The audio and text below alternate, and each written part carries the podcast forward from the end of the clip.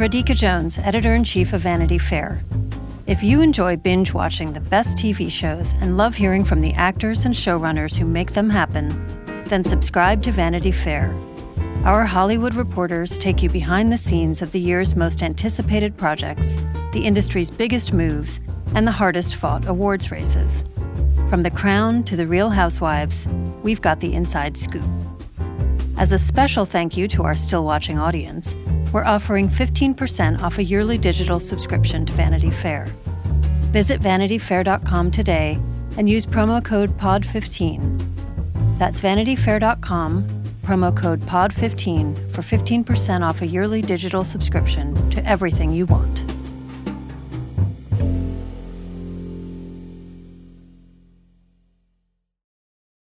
This episode is brought to you by Progressive. Most of you aren't just listening right now. You're driving, cleaning, and even exercising. But what if you could be saving money by switching to Progressive? Drivers who save by switching save nearly $750 on average, and auto customers qualify for an average of seven discounts. Multitask right now. Quote today at progressive.com. Progressive Casualty Insurance Company and Affiliates. National average 12 month savings of $744 by new customers surveyed who saved with Progressive between June 2022 and May 2023. Potential savings will vary. Discounts not available in all states and situations. Vanity Fair.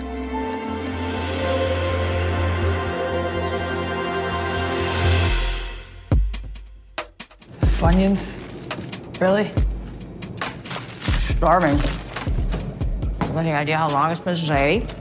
Hello and welcome to Still Watching, a weekly television podcast from Vanity Fair. I'm Richard Lawson. I'm Chris Murphy. And I'm Hillary Busis here with a special bonus episode as we talk to the showrunner of True Detective Night Country. Week by week, we've tried to solve this mystery, and now it's time to take a moment to channel our inner Liz Danvers and ask the right questions to Issa López. So now that we've had a bit of time to digest these epic six episodes, let's hear from the source on how it all came together.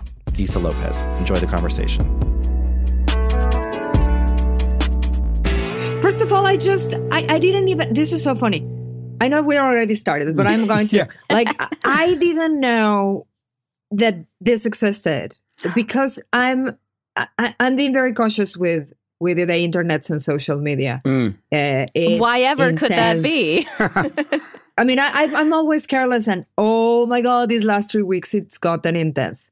Both it? on the love, but also on the you know it's crazy. Mm. But uh, so I was um uh, uh, Mary Jo, my producer, who I love. Uh, she was like, oh, "Are you listening to the Vanity Fair?" And I was like, "Oh, is there a?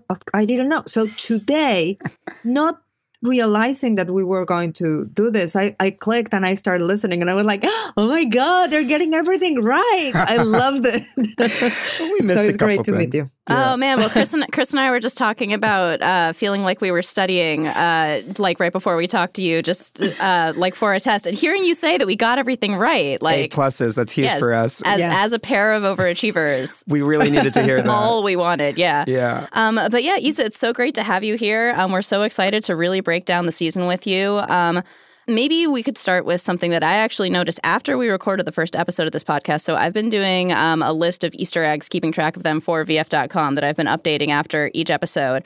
And when I rewatched the pilot, I came across something that I like totally blew my mind once I realized it, which is that Raymond Clark, the character, shares his name with an actual murderer, an actual scientist who actually murdered a woman named Annie, Annie. a fellow scientist at Yale, and has was you know convicted for her murder and is currently in jail. Um, and like when I saw that connection, I was like, I don't even know if I can write this down because it feels like a spoiler. But obviously, if you Google it, you can find this out. So yeah, tell us about planting that in there.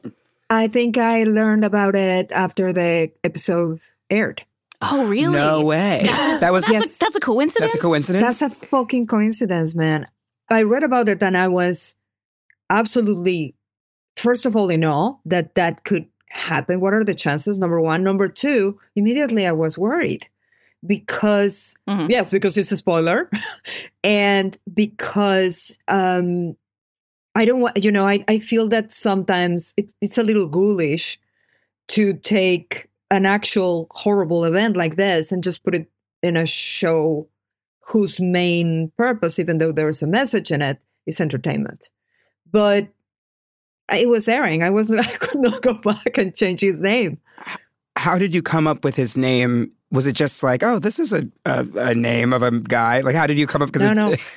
Every name, uh, you know, it's it's one of the biggest traps for a writer because you're writing anything and you go any character, any character. You go like, oh, I'm gonna very quickly, very quickly just find this name, and then there's six hours later, you're still not writing the scene. So what happened with Clark is um, he's um, the name was taken from the thing, from Carpenter's The Thing. There's a Clark in Mm. it, so that's what that's that's. I took the name of an actual Antarctic research uh, scientist and the last name from the thing, and that's how he was born. It had nothing to do with a real murderer. Uh, so it is it is a reference, just not to what it might seem like it is. a reference to the thing, the movie, but not to the actual murderer. Yeah. Wow. Yeah. But that is, I mean, that is really, it really blew our mind. It's spooky. It blew our mind. It's, and I, we both Yeah. remembered that, you know, that exact case too happening like a decade ago too. So it, you know, it's still present in, Yeah. yeah, in our brains. I mean, I, I'm I'm going to say that it's not absolutely that impossible that there's a stuff that lives in your skull and you're not aware of, you Mm. know, For sure. and and then you you put stuff down and it just is there. Yeah. But the fact is, there is a Clark character in the thing, so I think it's just by chance, which is spooky. I Mhm. would say. Right, so maybe we should move back a little bit further Mm-hmm. and just talk about your conception of the season and its arc. I mean, something that we've talked about on the on the podcast that uh, us and Richard are all very you know admiring of is how tight it is and how you know you there are clues sprinkled throughout. You really can solve the mystery by watching closely from the beginning. Um, although all of us will, were surprised by the ending. Um, but yeah, tell us when did you figure out who your murderers would be? At what point in the process? Oh my god! Moment one.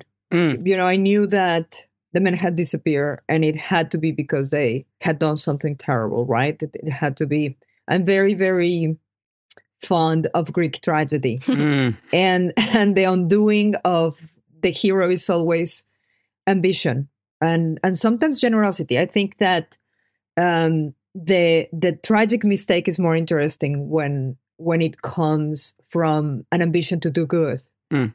And um, I, I, this around the the, the the the deepest end of the pandemic, and um, I remember that I was watching Elizabeth Holmes documentary, and they interestingly they had a philosopher talking as one of the talking heads, which I had never seen in a in a true crime thing, and the guy was saying it's kind of a disease. The feeling that you have a mission to Mm. do good. Was that the Errol Morris uh, documentary? Yeah. It was. Yep. Mhm. And uh, when you have a mission for the greater good, nothing will stop you from doing horrible things. And I was like, oh, yes, scientist, blah, blah, doing it together. and then I knew that justice had to come to them from what they would do. So in, in my initial three pages that I always write to myself in order to sit in front of a studio and tell them what the story is about, I knew exactly who had done it. It's so uh, fantastic. I mean, we guessed and guessed um, who the murderer or murderers were, and for them to be women from the community, you know, they're in every frame. They're there from the beginning. They're on the margins of society, and we're sort of taught, and it's sort of an, uh, an indictment of the viewer that these women are on screen. They're there. They're in the community, and yet we don't assume it's them because we don't center them in the story in the same way that we center other characters Yeah, or Jodie, white men. Jodie Foster said And- that and Jodie to us Foster when we were really- talking to her. Yeah, that it's you know a kind of a commentary on implicit bias in the viewer as well. yeah, which is The fact is, uh, we don't pay attention Mm. to certain people. And that's exactly what the series is about. And that's exactly the cardinal sin that hopefully the audience will make too. And and that was the ambition from the beginning. It's it's um, be the character, the woman that we meet in the in the crab uh, processing plant at the beginning, and then we meet again with Danvers. Danvers asks her, "Did they talk to you? What did they say when they talked to you?" And she says, without even looking at camera, she says, "Talk to us. We're the cleaning ladies." Mm. You know, and uh, and we have the woman at the cashier in the supermarket, and we have the receptionist at the mine, and the woman that washes the dishes at the police station, and the woman that cleans at the hospital, and all of these women that we don't pay attention to, as happens with the victims of these crimes, are the ones that had enough and decide to change the story.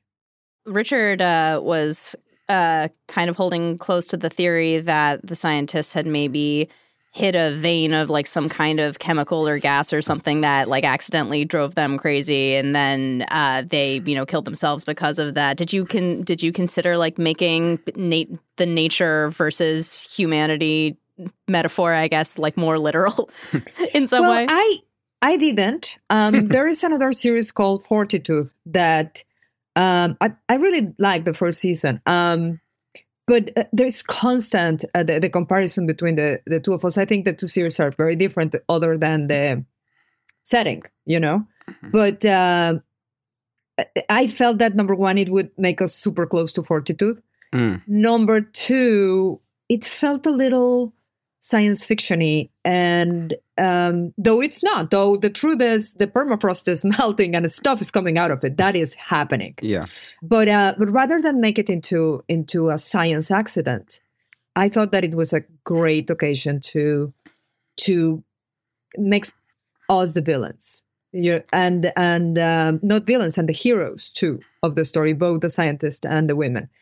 So i was very very sure of that idea. That said there were um, some notes that I got both from producers and the studio suggesting if I wanted to consider that option. Mm. But it was never part of my plans. Mhm. I do love, however, to see how it's emerging Mhm. among, amongst many other amazing theories because it's, it's just so much fun to see to see the theories emerging. Do you have a, a, a favorite fan theory now looking back on it that you can be like, that was really crazy or that was so off? You know what's or like so what if i had done it like that instead I, so far, I haven't done that. Mm. Uh, again, I'm, I'm I'm just putting my little toe in, into social media and then pulling it out because it's um it's heated Yeah. out there. Toxic, some might say. yeah, yeah. But but I will say for every I don't know, probably 18 love letters that I get, there's two. And I save them because it's like, whoa, that's coming from a really, really lonely, sad place, my man. Very lonely. But- lonely is an operative word there, yeah. Yes, yes. But um but anyways, I do I do put my toe and so far not not a single one has been like, oh, that would have been interesting. But what I find right right this second super entertaining is the obsession that people are developing with the color blue.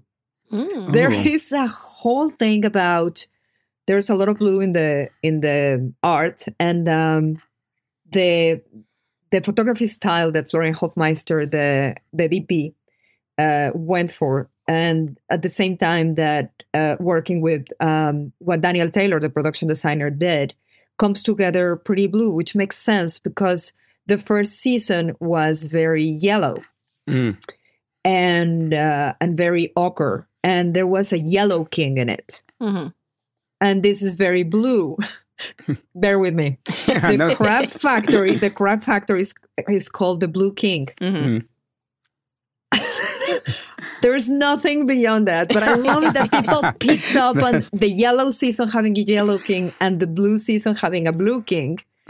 And the Blue King Crab Factory is also, uh, you know, their sign is in the ice rink. So they're like, oh, it's the Blue King in the blue season. And then Julia has blue hair Mm. and the drawing that Darwin did is blue. And I'm like, that's just so amazing.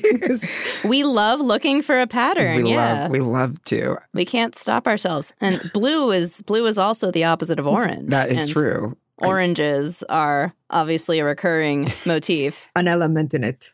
yeah is it, the, are the oranges a, a straight godfather reference is there more to them Well, what happened with the oranges is um, sometimes when I answer these questions, I feel like the like the evil man that comes into the club and turns on the lights, and I hate that guy, but I'm gonna be that guy. Can, Um, please.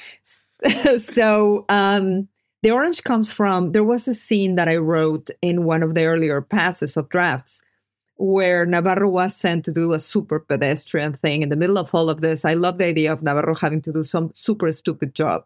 And because of ice in the roads, there, the, uh, a truck of oranges had toppled and there were oranges all over the, the road. And so she was super bored, picked up an orange.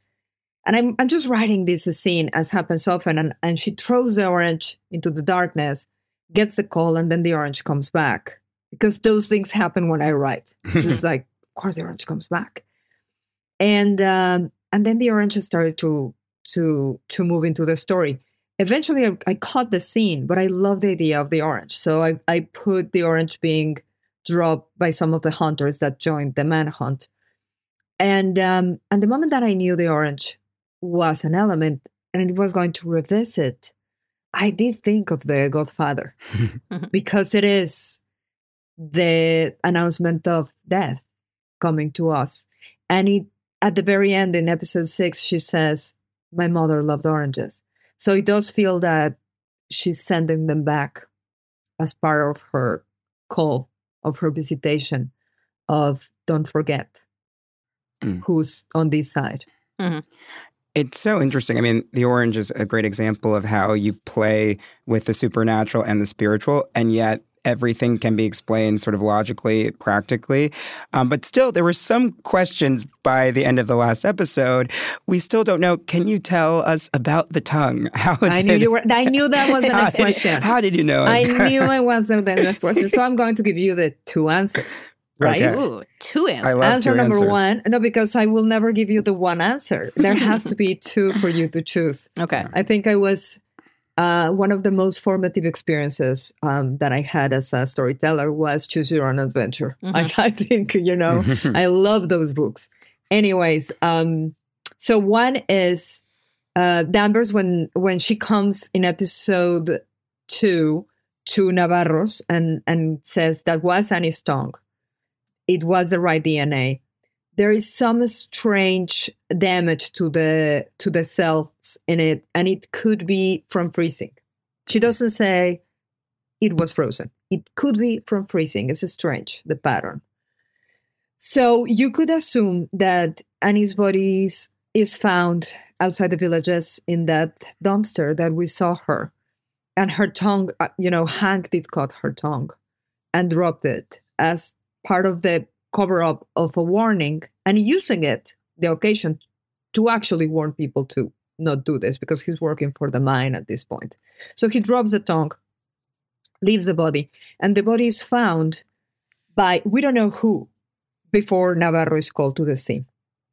Mm-hmm. And in this story, what I imagine happened is is a community, and one of these women who is called by a child or gets here takes care of the tongue mm. as a tiny gesture of kindness and reverence for this poor girl because they know that she's going to be taken for an autopsy and you know the indignities that had already happened are going to continue.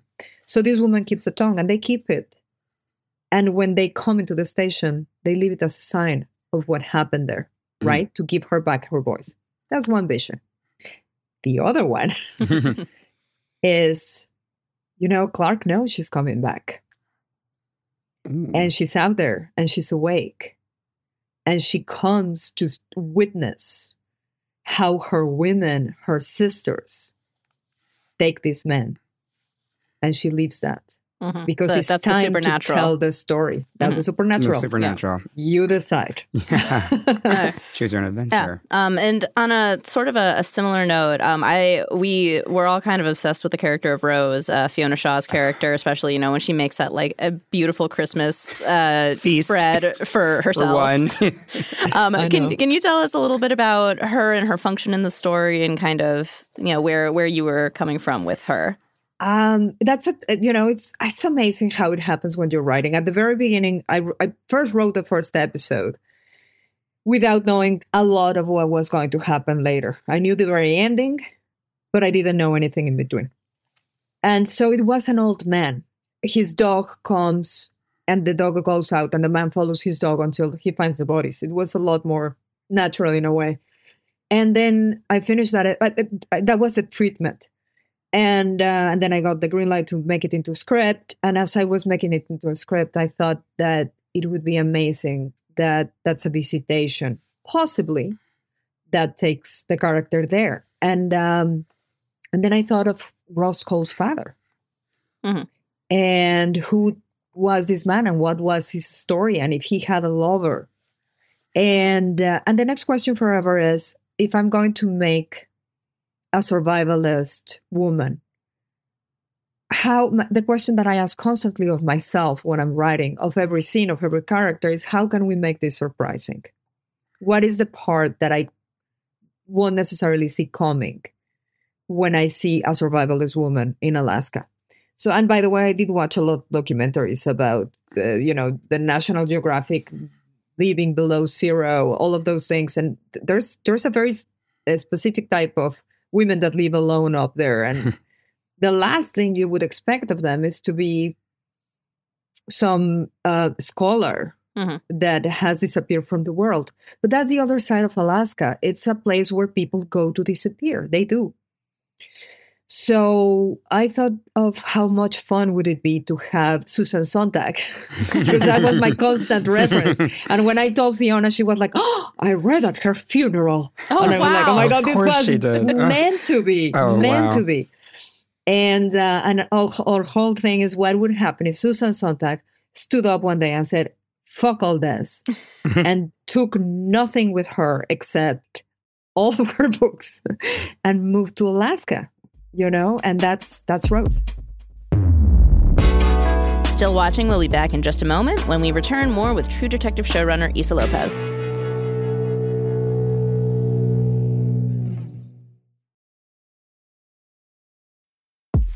The Run Through with Vogue is where you'll meet all the most exciting people in fashion and culture. I am Fran Lebowitz, um, who should be the mayor of New York. We all support that. we support that. Very nice. Nikki, Yes. it's been really great being in this Sheila, my beautiful pink lover. room. All right, Usher, can you hear us? I can hear you. All right. Can you hear me? We can. We can. All right, here we are. On the podcast, you'll learn how Vogue really works. Sometimes we'll come in for a second or even third run through until we are AWOC. Can you tell us what AWOC means? It means um AWOK, Anna Wintour okay. I'm Chioma Nnadi, And I'm Chloe Malle. and we're the hosts of The Run Through with Vogue, where fashion and culture collide. Join us. It's AWOC. Listen and subscribe wherever you get your podcasts. Apple Card is the perfect cash back rewards credit card. You can earn up to 3% daily cash on every purchase every day. That's 3% on your favorite products at Apple, 2% on all other Apple Card with Apple Pay purchases, and 1% on anything you buy with your titanium Apple Card or virtual card number. Visit apple.co slash card calculator to see how much you can earn. Apple Card issued by Goldman Sachs Bank USA, Salt Lake City branch. Subject to credit approval. Terms apply. I love that you uh, brought back up season one, and clearly there are all these allusions to uh, to previous True Detective, specifically season one. Um, we, you know, with the spirals. In the last episode, we get the line "Time is a flat circle." Someone once told me time is a flat circle. Everything we've ever done or will do, we're going to do over and over and over again. Can you tell us how did you sort of find a way to naturally incorporate that? And also, was HBO like oh, you have to have at least fourteen percent references to the first season? Like, is there a missive that you have to hit? They were they were like, you do you, do Mm. whatever. We love you, do whatever. And I was, you you know, you're kind of you're taking something precious, and you sort of expect it with a set of instructions, right? They were like, no, it's yours, and I was like, but do we? Does it need to happen in two times? It's yours. but do we need to? It's yours. Like, okay.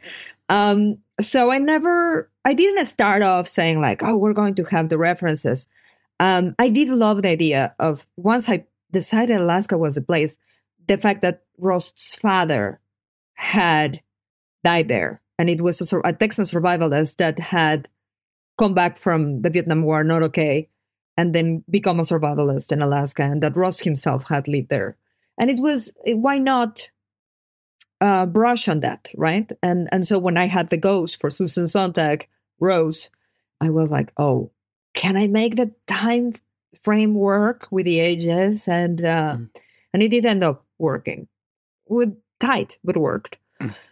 So once Rose, uh, uh, Travis Cohle was in it, um, I knew that there was a sign that uh, would connect the night country. You know, the, we think that the night country is Ennis, but there is a night country below Ennis Mm-hmm. that where n- truly never ever the, the sun shines. It's forever night, and those, that's the the cave system.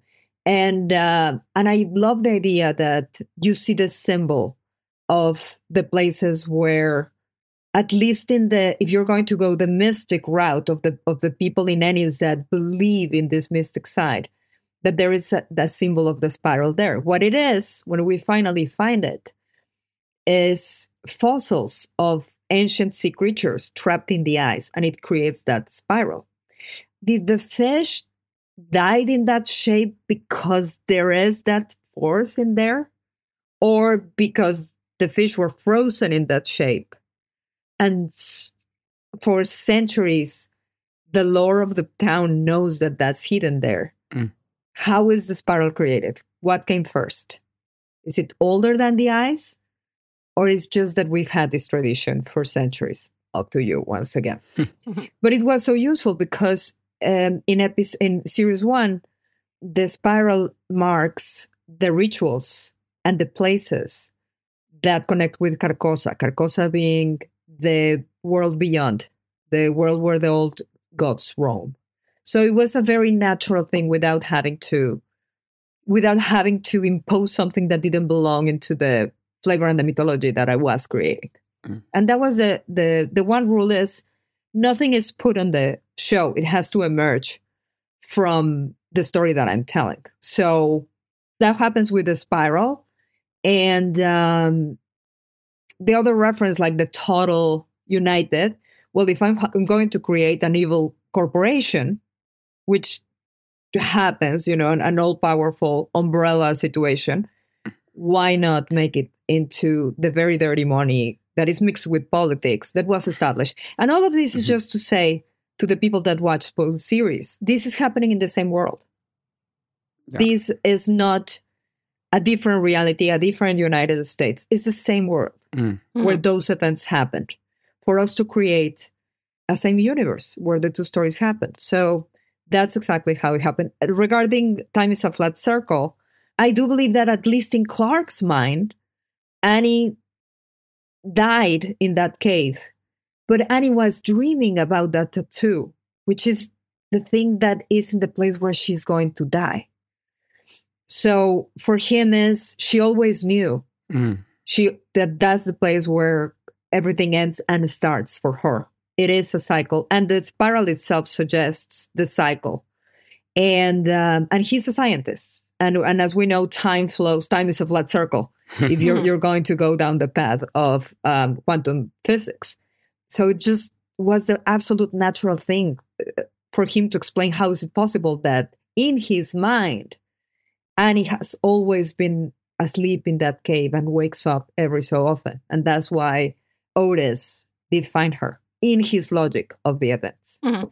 Yeah, I love. I do also love how when he says that, you see Danvers kind of roll her eyes and be like, "Oh, this fucking guy," which is kind of the other side of of the Yes. original True Detective, which Yeah. is like, what is he talking about? exactly. Exactly. not to not to take it back down to earth very abruptly. Um, but Yeah. actually, maybe maybe we should. Um, I'm going to put Chris on blast here and say that uh, he did Google "Are ice caves real?" Yeah. when he was watching. I have never been in one and hope to never be in one. to be totally- but yeah, we we spoke to Jodie as mentioned. Um, she talked about how difficult it was shooting her underwater scenes. Can you talk a little bit about the filming of the of the finale and you know the ice cave sequence and the underwater sequence? It seems very technically tricky. yeah. Oh my God. I, this is one of those things that you write. And as you're writing it, uh, the, the filmmaker that you are is kicking the writer. Like really, I was, I was being kicked in, in parts of my soul that usually don't get kicked. Like how do, ice caves, you know what is going to entail that, especially the ice caves. The, the underwater, I've done it many times in my in my work, and it's tricky, but but you can do it. It's tough, um, even for super well uh, water trained actors, as Jodie discovered. I, I'm I'm sure she told you. But if you rehearse and you have the whole support system, it really works and, and it worked for us. The main challenge of the underwater was that it had to be underwater in the dark. Mm. And uh, how, how the hell do you see that? so that was so we that's what we dropped the flashlight into the water uh, but we had to time the flashlight with Jodie with weights and there was a diver obviously to bring her up. Uh, but in the dark even though she knew and she's such a veteran of many other things that there was someone there waiting to bring her back to the surface the moment that you're let go in water and you're weighted down and you just go down there's something that happens in your body that hits panic immediately. Which looked great in camera. But i was Really suffering effective. for her. I was Mm. because she was like oh this is nothing. Oh my god no no no i've done this many times. You should keep my hat on so the hair doesn't like so in control. And then when she went in and i had this feeling and we brought her up and she comes to the surface and i was like foster are you okay? And she was like yeah are you really? Okay. And she was like it's horrible. And i was like i know. I know. Do it again. It was tough. It was tough. Um the ice caves though uh, there are ice caves there's beautiful beautiful insane incredible ice caves in iceland. It's impossible to shoot in them. I mean you can do one shot but not an entire damn sequence of people getting lost in Mhm. in ice caves so my production designer he genius. Then um i was like what how are we going to do this? We had uh, done scenes in caves in a work. We had twitter it was just caves and he's one of the very few production designers that can fake a cave because fake caves look horrible in cinema and tv like horrible. I Just can very see that it's- obviously fake. Yeah. so uh but he had done it beautifully with the stone caves before. Now ice is a completely different thing and I was like, I need to learn to know if like we can do this, or I have to seriously rewrite this thing. And he was like, We can do it, we can do it. And then finally, when he walked me down his fake caves, and I saw them through Florian's lens because it was also about the lighting. I was like, We're gonna be able to wing this. And uh, and yeah, voila, we have ice caves. They, you could have fooled me. They were amazing. I know. Uh, I, it's so interesting talking about the the water scene. I mean, that scene is so gorgeous, and water obviously plays a big part in the series. We have Julia, you know, walking into the water, into the into the ocean, and then we noticed, you know, upon reviewing the series, that Qavvik is reading a Virginia Woolf novel. Oh no, Uh, he's reading Who's Afraid He's of afraid. Virginia Who's afraid of Woolf. Virginia Woolf? Sorry, he's reading Who's Afraid of Virginia Woolf, which there seems to be some, you know, a parallel there between you know Virginia Woolf and her death and Julia as Yeah. well. How intentional was that? Also, A play on That's amazing. No, but I wish it was. But I so wish it was. Okay, so Oh with our God. with our crazy cork board, sometimes we're reaching too far. but I love, but I love, love, love that it is. I mean, the the decision of of him reading uh, Virginia Woolf was on purpose. The selection of the books in in the different sets was serious because normally they are the prime and they they're brilliant, but they just put books, you know. And and I knew that because of the nature of this show, if if it worked the way we wanted, which it did, people was going to obsessed.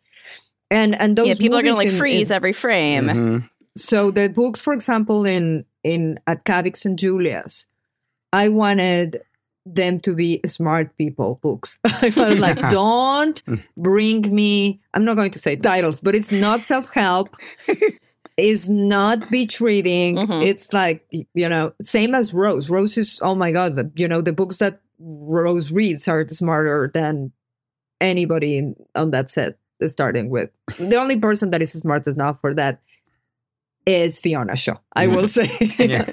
so, um, so with Qavvik, uh, we um, um, uh, Joel JD, uh, who's delightful to work with. He actually wears glasses, which is so against type of. And again, anything that is surprising, I love.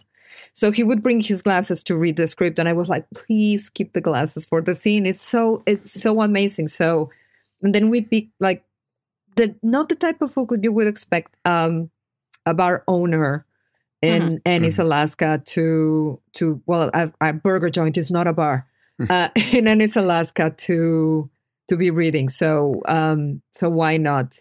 So Mhm. that was it. But it was not a reference to Virginia Woolf. I wish it was. You just made it.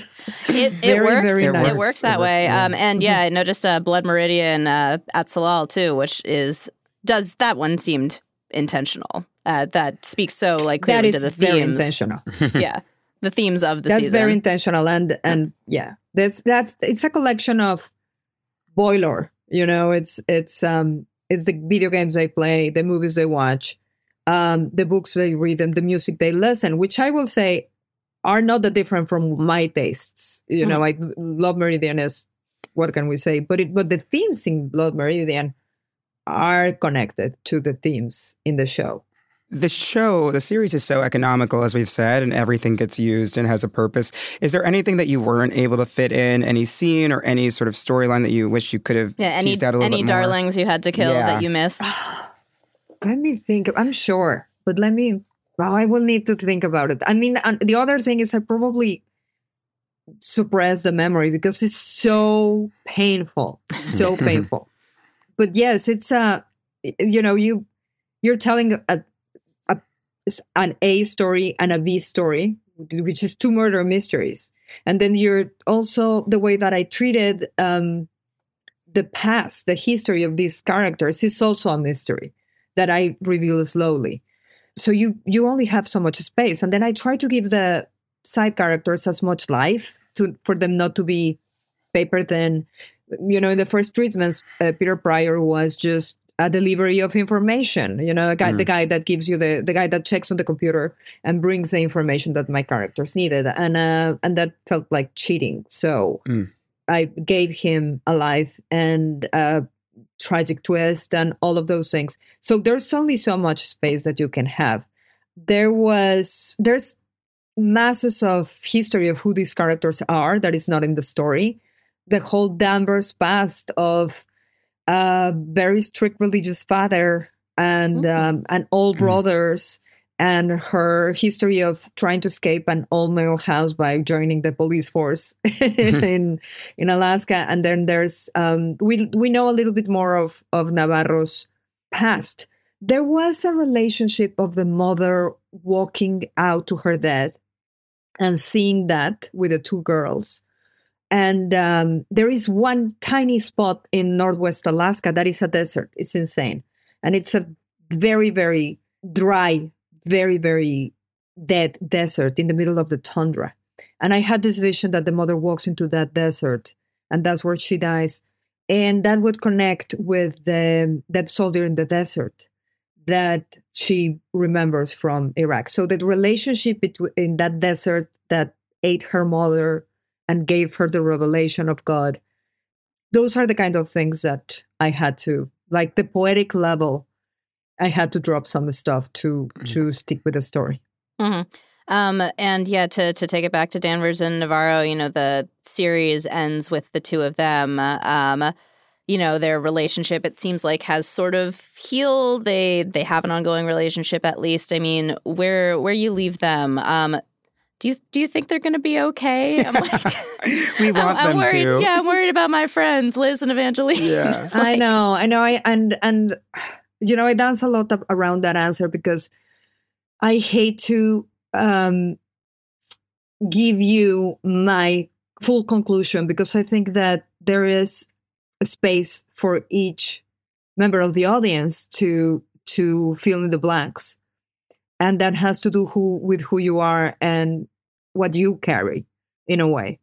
I also want them to be fine. Very much. I think it's a love story, uh, not romantic, you know, but it's absolutely a story about two people that understand each other deeply, in spite of their profound differences, and are good when they're together. But the differences end up pulling them apart, and those differences end up putting them together. They end up saving each other. Navarro comes back from there in that desert to rescue Danvers, and and Danvers comes back from the dead because Navarro brings her back and gives her the peace with Holden's words in the end for, for them to be able to finally move away from the past that they've been trying to escape instead of turning around, embracing it, and be able to move on. This sounds so corny, but it is the way I feel, and I feel that they're very evolved characters at the end of that. And and it's funny because I did get the question at some point if there was a season two of Night Country, Mhm. which would be a, a massive departure of of the True Detective structure. Let's call it that.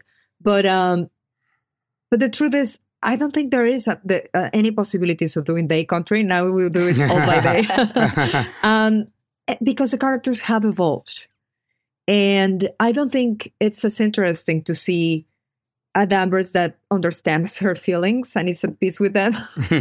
and I don't think it's as interesting to see a Navarro that that has embraced her dark side and is and it's okay with it. You know, once the characters overcome, you should let them go. I feel. So if there m- might not be or may not be a, a, a True Detective Day Country or a follow up to this specific uh, iteration of True Detective, are you are you working on a new project? Are you thinking about your next project? Are you fully still immersed in True Detective Night Country land? No, I I can't I can't get rid of Night Country quite that easily. You know, it it can like there's um the very last phrase of the series is no one ever leaves. And it feels true right now. but uh but that said, I am I am deep into working into a next incredibly creepy thing. Ooh, that's a good tease. Um, yeah, I mean, speaking speaking of no one ever leaves, um, that kind of reminds me of of the very passionate uh, True Detective fans who I don't know don't don't seem able to kind of let go of season one, and it feels it feels like they I don't know. There's this whole subset of people that are very dedicated to being against anything like on any true detective that is not exactly that like what what is it about this franchise do you think that attracts that kind of like fervent i don't know that fervent devotion Well, first of all, it was really good. Yeah That was that's an easy that answer was, you know, true. I mean, it, it was really good in its own way. It was its absolute own beast, and it spoke to. It really touched a nerve with a with a very specific sector of the audience. You know, I think that there is a, a disillusioned audience member that um, many of us who, who feel that appear this world of appearances has absolutely jumped the shark for all of us and and we feel a lot like Rust Cohle punching beer cans and and and saying I know the truth. Mhm. And uh, and I feel that we all have that person inside of us. And it just spoke to to to a bunch of people very powerfully. I do love the fact because it, I love that series a lot, and um, and this was done out of love to that series. Otherwise, I would have never taken the job. Mm. And um, and I do love the fact that so many fans of the first season are so excited about this one, but not all of them. And that was going to happen. I knew it from day one that they not all of them, and um, and they were not going to just quietly uh, go like, oh, they made it into something else. Mhm. But that said, um, they're watching, which is super, it's so much fun. I thought they were going to watch one or half of one and turn it off, and but they're watching. So something in here is either is really calling, you know. So Mhm.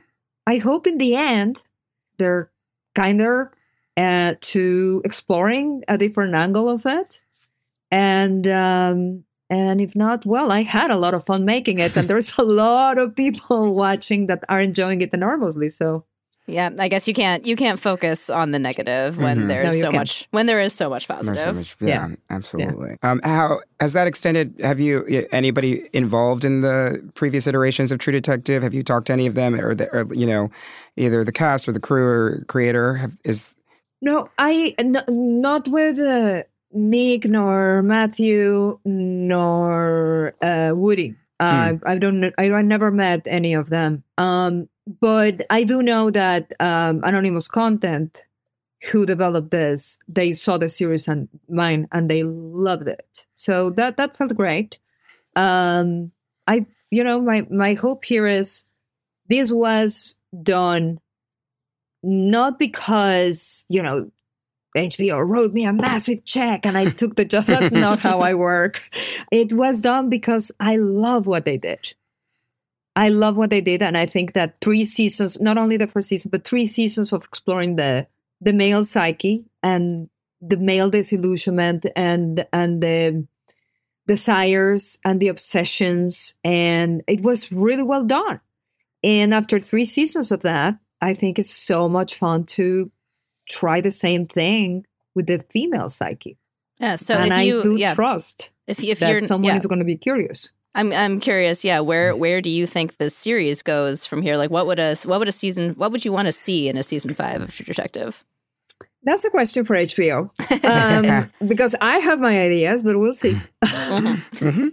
Mm-hmm. Fair enough. I'm curious though. You said that you're working on something new that's creepy. You're not like done. You're not like I spent two years in the darkness and now I want to you know. like do something fun.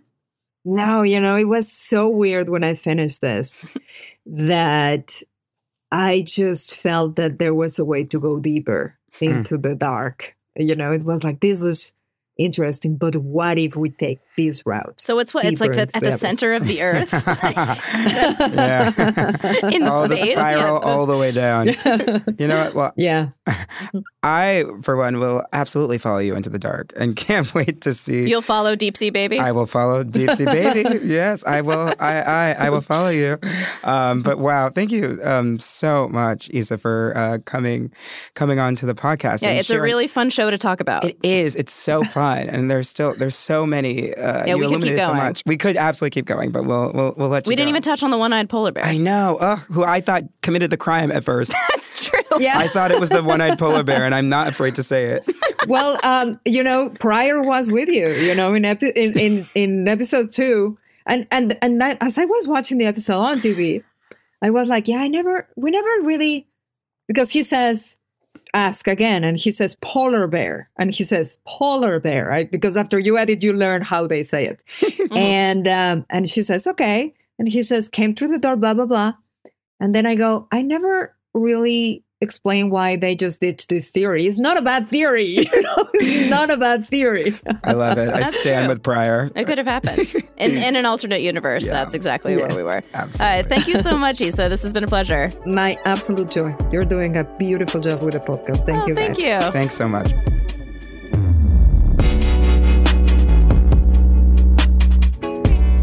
Well, that does it for this episode of Still Watching and this season of Still Watching, but don't fear, Still Watching will be back very soon. Our next show, The Regime, starring Kate Winslet, is premiering on March 3rd on HBO.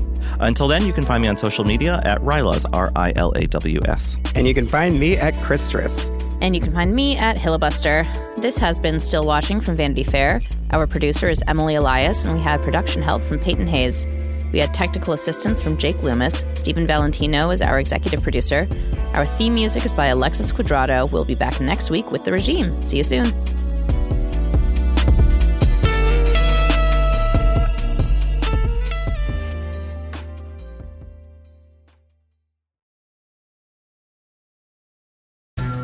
And if you are watching this video, either I'm dead or I'm in a very, very, very bad situation. She said, Oh my God, I can hear gunshots. I can hear men outside. Where are they? What have they done to them? Are they dead? Are they not dead? There is one suspect, her father, the Sheikh. It's Madeleine Baran from In the Dark. We've teamed up with our new colleague Heidi Blake at The New Yorker to try to answer a question about one of the richest men in the world, the ruler of Dubai. Why do the women in Sheikh Mohammed's family keep trying to run away? There's five policemen outside and two policewomen inside the house. So basically, I'm a hostage. And he reminded me that Sheikh Mohammed can get me anywhere. Because you're a rich and powerful person, you can effectively break any law you want in our country and get away with it. The Runaway Princesses is available now. Follow In the Dark wherever you get your podcasts.